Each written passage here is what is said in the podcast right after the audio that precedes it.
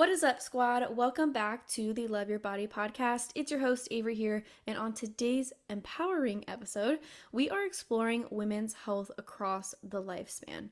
From the challenges faced during adolescence to the transitions of menopause, we are going to explore how to navigate these health milestones and promote well being at every stage. As a woman, it can be very difficult navigating the various hormonal changes throughout our life, right?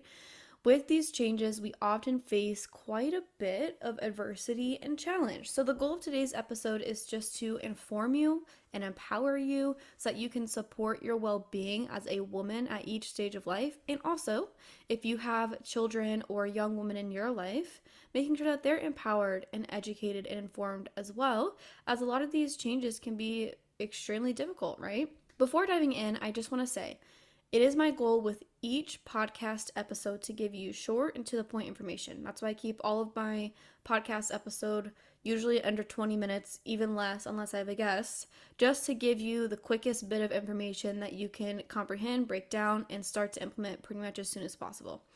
I try to go in depth while also keeping these topics pretty surface level so that way you can break down the information and pretty much, like I said, just get started with any strategies that I've shared. I want to make these topics as easy to understand as possible, but I want you to know that there is always so much more to explore with most of these topics and so many things that I may not cover in an episode. For example, like Dr. Andrew Huberman has amazing information. His podcasts are, you know, two to three hours, and he's sharing the data. He's sharing, you know, all the scientific information, which is so great. And I absolutely love listening to him.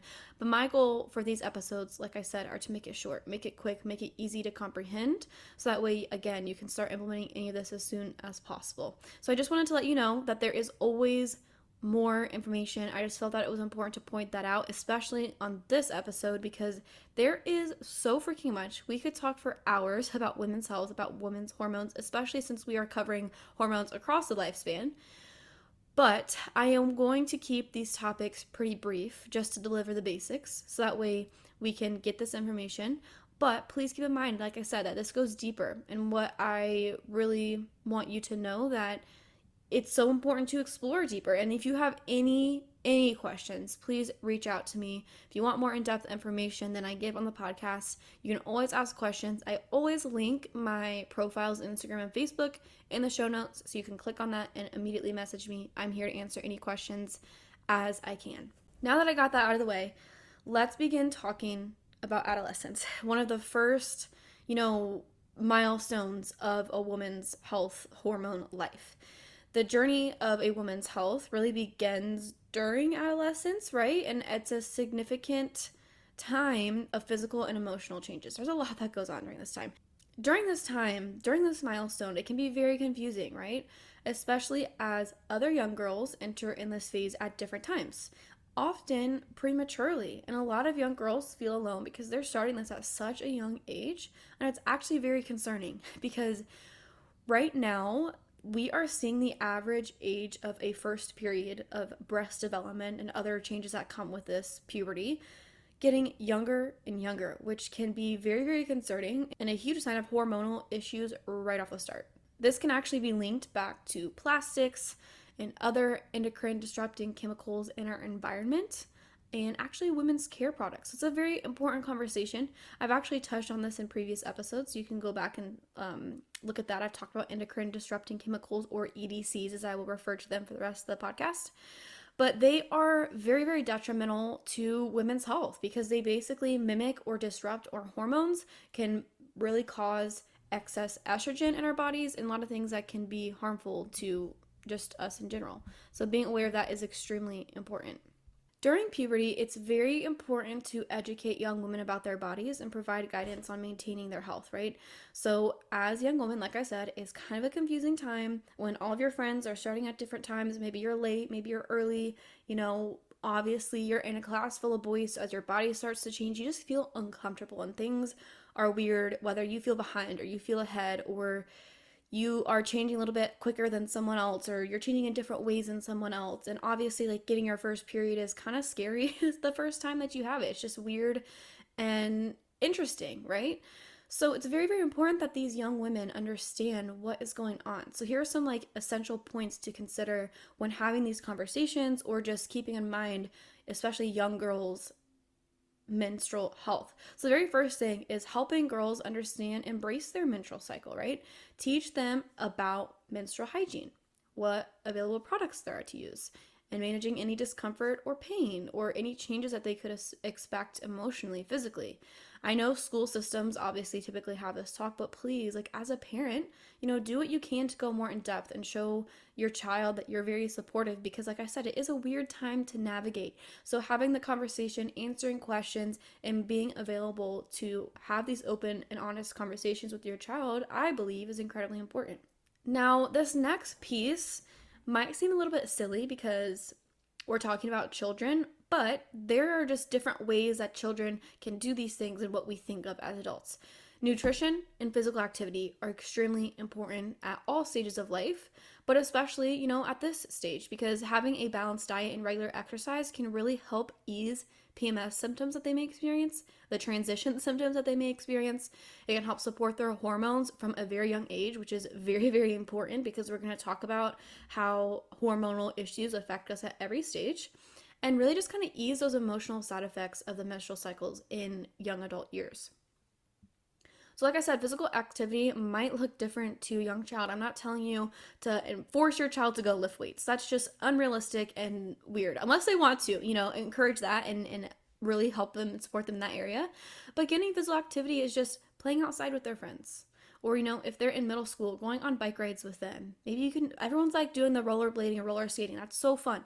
Like go do physical things get them up and moving. You know we've got a lot of technology keeping us inside right now. So anything that you can do to encourage your child to be physically active in a fun way get them involved in sports or just doing something that's going to enhance that activity.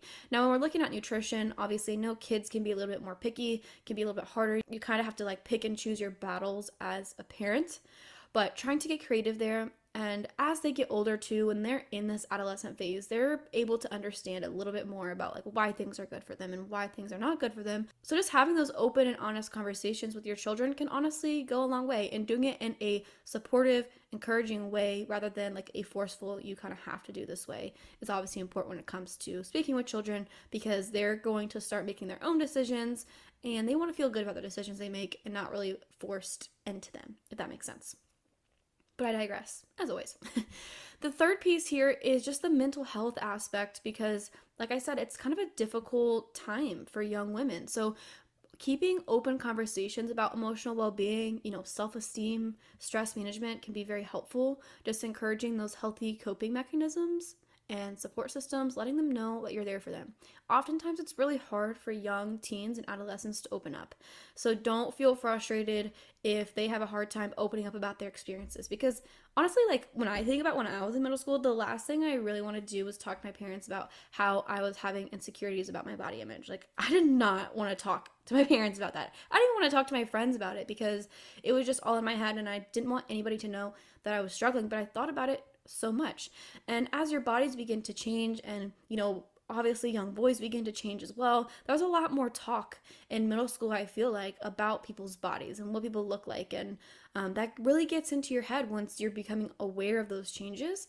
So, this can really affect young women and men self esteem, right? So, having these open conversations with your child, just like, hey, I just want you to know I'm here for you. I know these changes can be difficult. I'm here supporting them in any way they any way that they need and providing them with those healthy coping mechanisms like I said and being a support system for them because sometimes middle school is freaking hard. The last piece to this, which we're going to like cover in every uh, space today, in every phase today, are endocrine disrupting chemicals, like I mentioned earlier, EDCs. So, do what you can to educate your child about these EDCs, toxins that could be manipulating or disrupting their hormones hormone health starts in childhood, and we're going to talk about later, actually starts literally in the womb. so, being and making your child aware as soon as possible. Again, having an open conversation, an empowering conversation. Don't put them into fear, but just kind of let them know. And then doing what you can to maintain that at home. So, limiting their exposure at home. Obviously, it's going to be impossible for them to make the most educated decision. Like when you're in middle school, when you're in high school, you think you're invincible. It's not on the prior like it's not your top priority and that's okay. Don't stress about that.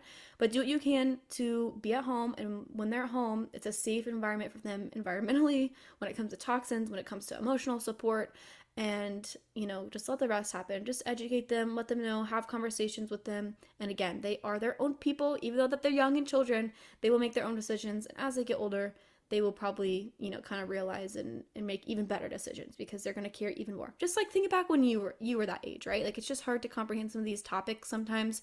So just kind of doing what you can, have fun with it, you know, if there's a way that your child really takes information, just try to get creative when it comes to having these conversations really the next major stage is focusing on reproductive health and family planning, right? So once you get your first period, you've entered your reproductive years. So as women transition into this phase, they are going to face unique health considerations, right? So when we look at some of these important aspects, we really want to focus on some regular checkups. So when it's time to kind of get these routine checkups done, we want to make them a priority. So, encouraging women, especially when they're in this next phase of life, to schedule routine visits with their healthcare provider for pelvic exams, pap smears, breast exams, those kinds of things, just making sure that we are getting these routine checkups done because these screenings can detect any early signs of like abnormalities, disease, you know, dysfunction, things that we really want to be aware of. And the next piece here, we are obviously in our reproductive years. So this means that we can, yes, get pregnant and have a child. So it's very important to discuss this, obviously, with your child as they are in middle school, high school, letting them become aware of some of the consequences of engaging in sexual activity and letting them know that there are options. And again, having that child conversation, depending on the age that they're at, I think it's very, very important to Again, they're going to learn some of this in school, but as a parent, I truly believe that it's very, very important that we have these conversations at home as well. So, discussing various birth control options and discussing what is available, the pros and cons. I personally do not recommend the birth control pill or any form of like birth control insert, whether it's hormonal or non hormonal. If you want more information on that, please check out episode 12. Great episode. I'm not going to dive into birth control today, but tracking ovulation can be just as effective, especially when done correctly. So, really, just empowering women to make these informed decisions based on their individual needs and preferences, right?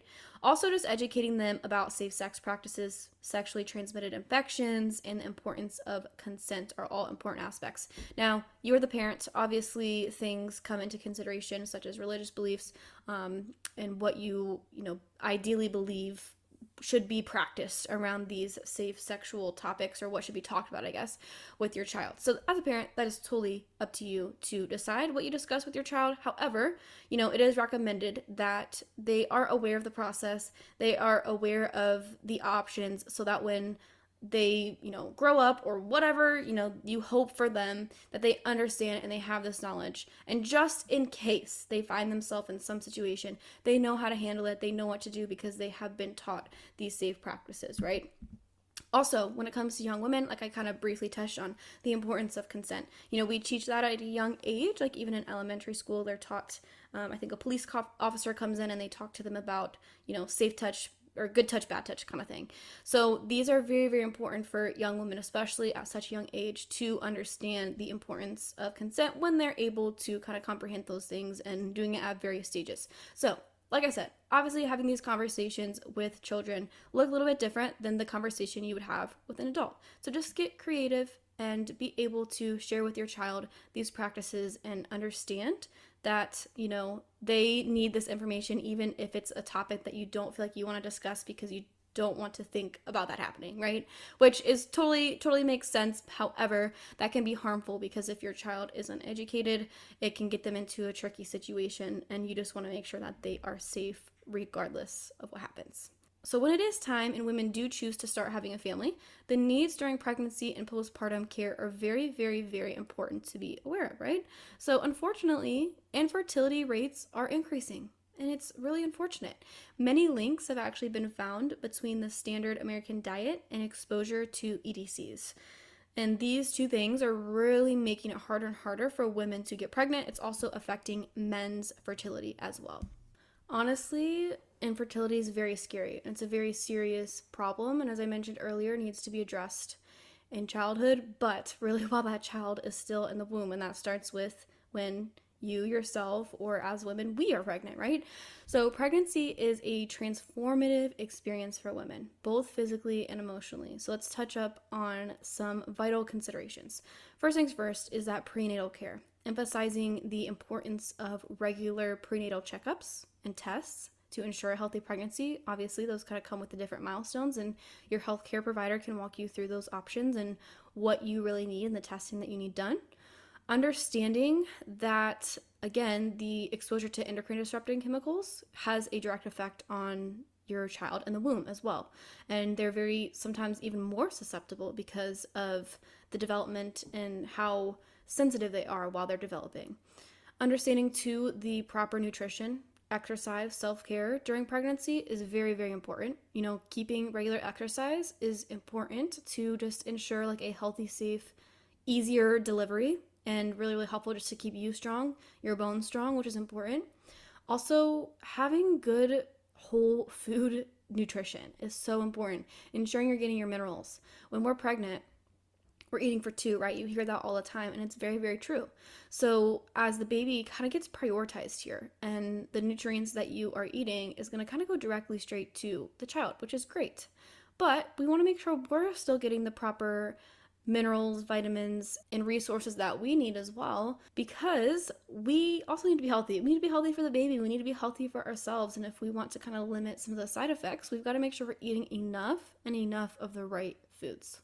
And the last piece, like I talked about, is that self care piece, taking some time to unwind, decrease your stress, take care of the aches and pains you may have in your body, and really just find that way to give yourself some self care is incredibly important. On top of this, we've got to address the emotional ups and downs of pregnancy and postpartum. So there's a lot that comes into our changing hormones, which can directly affect our emotions and how we process emotions and how we feel and all the things. And it can be frustrating. We can feel happy, we can feel sad, we can feel a little bit depressed. So, obviously, postpartum depression is a real thing. So, please understand that there are a ton of resources out there. And you are not a failing mother if you are struggling with postpartum depression or with any of these emotional ups and downs. It can unfortunately just kind of be a part of the process and way your body is changing. So, kind of going back to emphasizing the importance of you know nutrition, exercise, self care very, very important to kind of support these processes to decrease your risk. And if you do, you know, have that, aiding in those symptoms and just increasing, you know, the goodness that comes from the other side of that, right? So just really seek help when you need it. It's important to ask for help and it's okay to ask for help. Now, the next kind of piece of the postpartum journey is breastfeeding, right? So obviously breastfeeding is great. It's great for the baby. They get vital nutrients that they need from the mother. Unfortunately, breastfeeding is sometimes not an option for everybody and they are unable or things happen or there is a risk involved. But if you are breastfeeding, it's so important to be eating enough food. Again, nutrients go into the breast milk, right? Getting getting the nutrients to your baby. You need enough food as well. It is recommended to be eating at least 2,000 calories a day of whole foods to get the proper nutrients and minerals needed to breastfeed and also keep you good. But I would argue that we probably need closer to 2,500, which I know sounds like a lot. And a lot of women, you know, if they're postpartum, obviously your body changes and they're ready to get back to where they were and they start thinking about fat loss and they want to lose some fat. They want to lean out, they want to shed some fat and kind of like get back to where they were before. But honestly, your focus while breastfeeding should not be fat loss. And sure, it could be possible to safely shed fat while breastfeeding, but your focus should be caring for you, getting enough nutrients that you need for you and your child, which is going to incorporate eating a little bit more food. But if you are eating clean, whole, nutritious foods, you should not notice, you know, unwanted changes for the most part. And if you do, you've got time. You've got so much time. So just understanding that when you are breastfeeding, it's incredibly important to be eating enough food for both you and baby. Also understanding that as you move forward postpartum, the foundations that you had had before you were pregnant, while you were pregnant, and now are going to rub off on your children. So whether those are good, healthy foundations or poor, shitty foundations, like just to be blunt, right? So if you have those good foundations, you've been taking care of yourself, you've been prioritizing your hormone health, you've been prioritizing your health, this is going to rub off on your family. You're going to start a new legacy. You're going to change for generations to come. I usually say, and this is why I love working with women, especially moms, that when moms make change, the whole family makes change. That includes the husband, that includes the children. Like when mom makes change to her diet, starts exercising, this really encourages the family to make changes as well. So don't feel that you are taking time away from your child if you are exercising. Exercise with them in the room. Let them see, let them see you lifting, let them see you be strong, let them see you challenge yourself. You know, meal prep with them in the room. Let them see that you care about their health and your health. Let them meal prep with you once they're of age. Like let them have fun. Make it a time that you spend with your child if if needed. So again these foundations that you build is going to rub off on your children and create a new generational shift. Kind of backing up what i kind of mentioned earlier about the need for nutrients especially postpartum during pregnancy. Hormonal support and minerals after pregnancy is just important too. You know like i, I mentioned briefly we lose a lot of minerals and nutrients because we are feeding another human so it's very important that we are replenishing these minerals. Minerals are very, very important as the soil and things in our environment are already depleted. So anything we can do to get those minerals back up is very important after pregnancy, especially. Now, after this, the next significant hormonal milestone is obviously menopause, as it marks the end of our reproductive years. So, there are lots and lots of things to be made aware of when it comes to this transitionary phase of life. Obviously, the biggest one are just hormonal changes. So, we get a lot of different physical and emotional symptoms that, you know, we may experience during menopause, like hot flashes, mood swings, vaginal dryness. Like all these things are very common and some worse for others, right? And we want to make sure that we're managing these symptoms. And like I said before, this starts literally in the womb. It starts in childhood. It starts, you know, and if you don't you didn't start then, start now, right? Make this easier on yourself. So, being able to support your hormones in all the ways possible.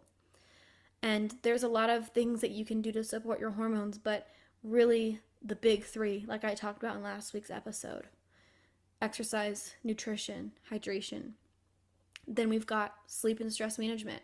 All those five pieces are so incredibly important when it comes to keeping yourself healthy, especially hormonal health. And that doesn't change just because we're going through menopause. In postmenopause, we still need to make sure we are taking care of those foundations. Now, something else to be aware of is women's bone health. You know, as we age, we are more susceptible to osteoporosis because of the way that our, you know, progesterone is declining, estrogen, like our hormones, testosterone as well. And since we are very sensitive to those changes, our bones are very sensitive and can get weak. So we really need to make sure that we are maintaining good bone density by, you know, getting enough calcium, but also resistance training. Resistance training is very, very important, especially during menopause. Before, like I said, the earlier you can do these habits, the better all these transitions will be. But continuing that practice through menopause, through postmenopause, and if necessary, you know, just making sure that you are getting the proper amount of hormones. So, what I mean by that is if you are lacking in any area, what kind of treatment do we need to be looking at? What kind of protocol do we need to be looking at? What do we need to be doing to supporting your body as everyone is different? Now, the last piece here, honestly, you know, not talked about enough is throughout these stages, but especially in menopause, sexual desire and function are going to change and are likely to change. And it can be frustrating. It can feel weird, especially for you and your partner. So, just encouraging and having that open communication with your partner and healthcare provider just to explore available options. You know, what can you do? Having those conversations are super, super important. Now, through each phase, the basic foundations, like I said, of exercise, nutrition, and limiting exposure to EDCs is extremely important, like through your entire life. So, this is not only going to ensure that you're healthy, but also make these transitions and milestones a lot easier and a lot more manageable. Now, our bodies are incredible. Obviously, just talking about this, can you just think that's just the reproductive system we're talking about? We have all these other systems. It's so important that we give back and support our body in its natural processes. So women's health, as I mentioned, you know, really changes across the lifespan and it encompasses a wide range of unique experiences and challenges. So by staying informed, seeking support, prioritizing self-care, women can navigate these stages with confidence and optimal health. Thank you so much for listening. As always, if you benefited from this episode, please share it with a friend that you think will benefit from it just as much as you did. I always appreciate your support, and I cannot wait to chat next week.